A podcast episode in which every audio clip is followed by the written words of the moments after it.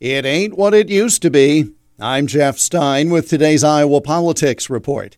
Today is the New Hampshire presidential primary election, traditionally the first primary in the nation, following Iowa's first in the nation caucus by eight days.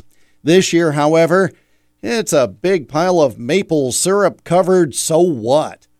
On the Democrat side, since Joe Biden finished fifth with barely 8% of the vote there four years ago, like was the case with Iowa, New Hampshire was punished by Biden and the DNC he controls, stripping New Hampshire of its first primary status, instead, rewarding the Biden friendly state of South Carolina with that honor.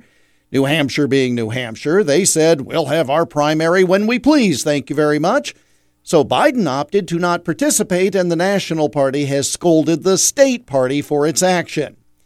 At least they stood up to their national party as opposed to the weak response from Iowa to similar treatment. Biden may win a write in effort, but Minnesota Congressman Dean Phillips and author Marianne Williamson and more than a dozen others are actually on the ballot.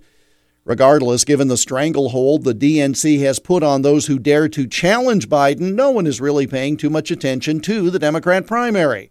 On the Republican side, well, kind of a yawn as well. Since the ballots were printed, folks like DeSantis and Christie dropped out, but they'll still be listed.